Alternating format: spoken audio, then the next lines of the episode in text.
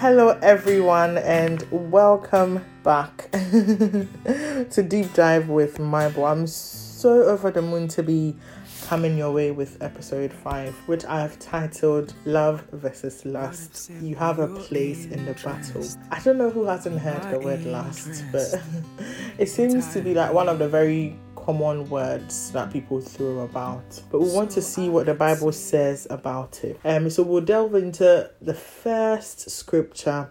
Um, that's First John two sixteen, reading from the King James version. Says, "For all that is in the world, the lust of the flesh, and the lust of the eyes, and the pride of life, is not of the Father." But is of the world. I mean, the Bible has made it point blank. Lust of the flesh, lust of the eyes, and pride of life is not of God, it's not of the Father, but it's of the world. And we know who controls the world or who is the God of the world. Second Corinthians 4, verse 4 tells us that Satan is the God of this world. So if lust of the flesh, lust of the eyes, and pride of life are all things of this world and Satan is the God of this world, it means that Satan is the source of lust of the eyes, lust of the flesh, and pride of life. Um, moving on to Mark 3 27 from the King James Version again, it says, No man can enter into a strong man's house and spoil his goods, except he will first bind the strong man and then he will spoil his house. In this context, Satan is the strong man. Now, think how rampant lust is. So look how like lust of the flesh, lust of the eyes, pride of the life is everywhere, right? It's like the order of the day. So it sounds like the devil is doing a good job by spreading these things or by making them like the norm in the world. So he would be the strong man. But Mark 3:27 is telling us that before we can actually destroy the works of the devil, before we can actually plunder his house, like other versions put it. He has to first be bound. The strong man needs to be bound first. And Matthew 12 29 puts it really beautifully. It says, For who is powerful enough to enter the house of a strong man and plunder his goods? Only someone even stronger, someone who could tie him up and then plunder his house. The devil being the strong man, I mean, it doesn't end there. He's not the ultimate power there is. There is a stronger than he. The King James Version puts it as the stronger than he. There is a stronger man than the strong man. There's a stronger than he than the strong man. And Luke 11 21 to 22 from the Passion Translation says that Satan's belongings are undisturbed as he stands guard over his fortress kingdom, strong and fully armed with an arsenal of many weapons. But when one stronger than he comes to attack and overpower him, the stronger one will empty the arsenal in which he trusted. The conqueror will ransack his kingdom and distribute all the spoils of victory. That was Luke 11 21 to 22. That sounds ever so powerful. Like, fair enough, the devil is quite strong, but let's not give him all of the credit because there is a power, there is a person that's stronger than the strong man. And when that strong man comes, it says he will attack and overpower the devil, and the stronger one will empty the arsenal in which he the devil trusted. Who is this stronger than he? Who is this stronger person? Colossians 2.15 tells us that in this way he, that's the stronger person or the stronger than he, disarmed the spiritual rulers and authorities. He shamed them publicly by his victory over them on the cross. Now, who is he that died on the cross for us? No other than Jesus. So, when the Bible says that a stronger than he will come and attack the strong man, the Bible is referring to Jesus. The Bible says that he shamed them publicly by his victory over them on the cross. By Jesus' acts of love on the cross, he became the stronger than he that will attack the strong man on our behalf. And he has disarmed the spiritual rulers and authorities. So we've established what lust is, or we, we know what the Bible says about lust. We know who the strong man is and what he does.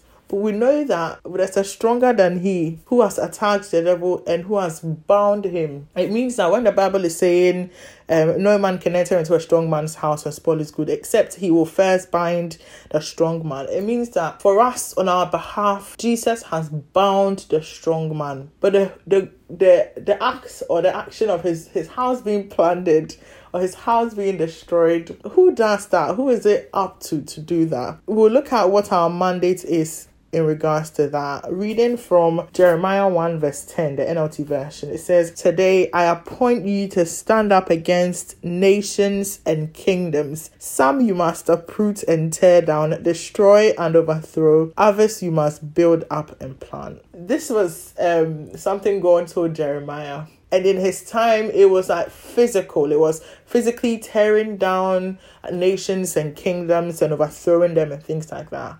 But in our time, in the New Testament times, you can't just go into a nation or kingdom and then destroy it because you've been given that mandate. It's far more than meets the eye. It's not a physical mandate, it's a spiritual one. In Ephesians 6, verse 12, the Bible says that for we're not fighting against flesh and blood enemies, but against evil rulers and authorities of the unseen world, against mighty powers in this dark world, and against evil spirits in the heavenly places. So when we're given the mandate to pull down and tear down and break down and stand up against nations and kingdoms, our mandate is a spiritual one because we're not fighting against flesh and blood enemies. We're fighting against evil rulers and authorities of the unseen world, against mighty powers in the dark world, and against evil spirits in the heavenly places. Now, Christ has disarmed the enemy, like the Bible is making us aware of. Jesus has disarmed the devil, he's put him to shame and publicly shown that he has won victory over the devil. But for us as Christians, for us as children of God, our mandate, just like God told Jeremiah, is for us to stand up against nations, not flesh and blood nations, but against evil rulers and authorities of the unseen world. So we have a place in the battle of love versus lust. Uh, we have a role to plunder the house of the strong man. The strong man has been bound, that's done, like he's been disarmed. But we need to go into the house of the strong man and dis- uh, and dismantle we need to go into the house of the strong man and plunder his goods and destroy his house. We have a mandate, so we have to wake up and fight.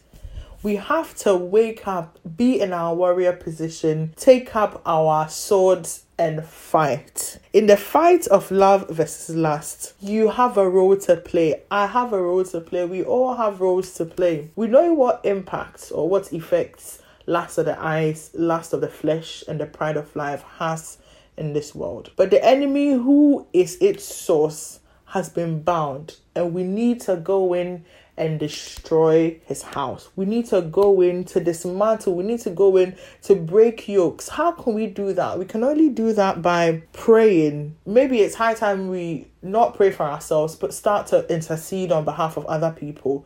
People that have been impacted, people that have people that are under the yoke or under the burden of, of lust of the flesh, lust of the eyes, and pride of life. That's our role to pray for them, to wrestle against these spiritual um, rulers and, and, and darkness. We need to wake up and pray. We need to take up the armor of God so that ourselves we do not fall prey to the strong man and his antics. But not only that, we need to break the chain off of people that are bound by lust. People are waiting to be snatched and they're waiting for us to do that. So for us, it's an encouragement, really, a reminder of our mandate, a reminder that life is more than just what you eat and drink. Life is more than the clothes you wear. Life is, it goes far beyond just yourself. There are people that are waiting in the house of the strong man.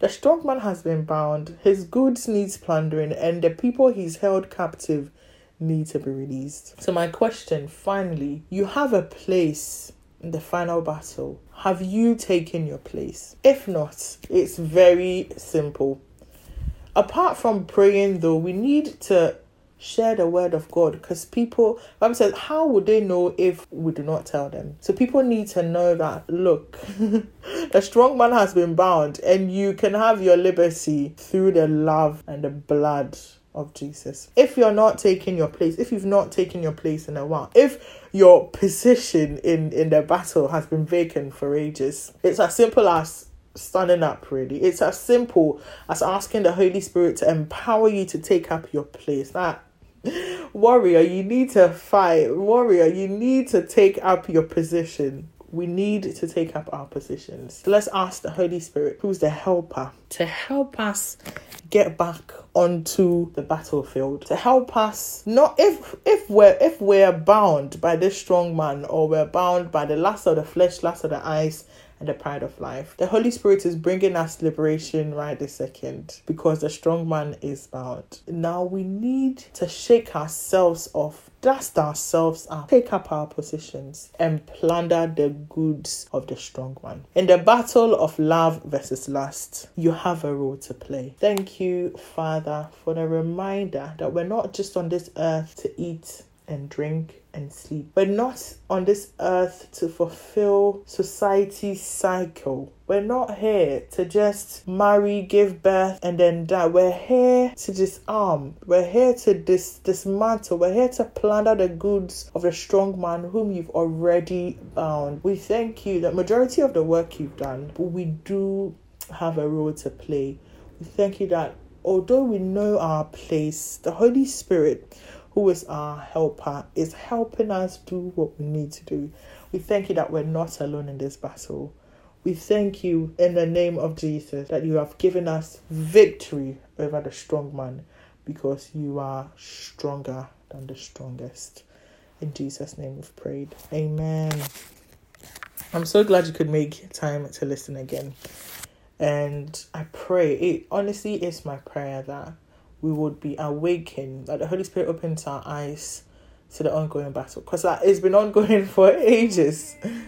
Um, but yeah, that the Holy Spirit will open our eyes to the ongoing battle and help us understand our involvement in it, what we need to do to help establish that victory that Christ has already won for us. I will catch you again in the next episode where we'll conclude on love versus lust. Talk more about love. It's been nice having you. Bye.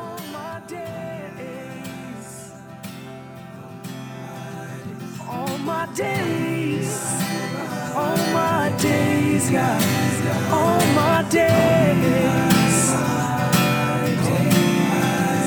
all my days, all my days, God,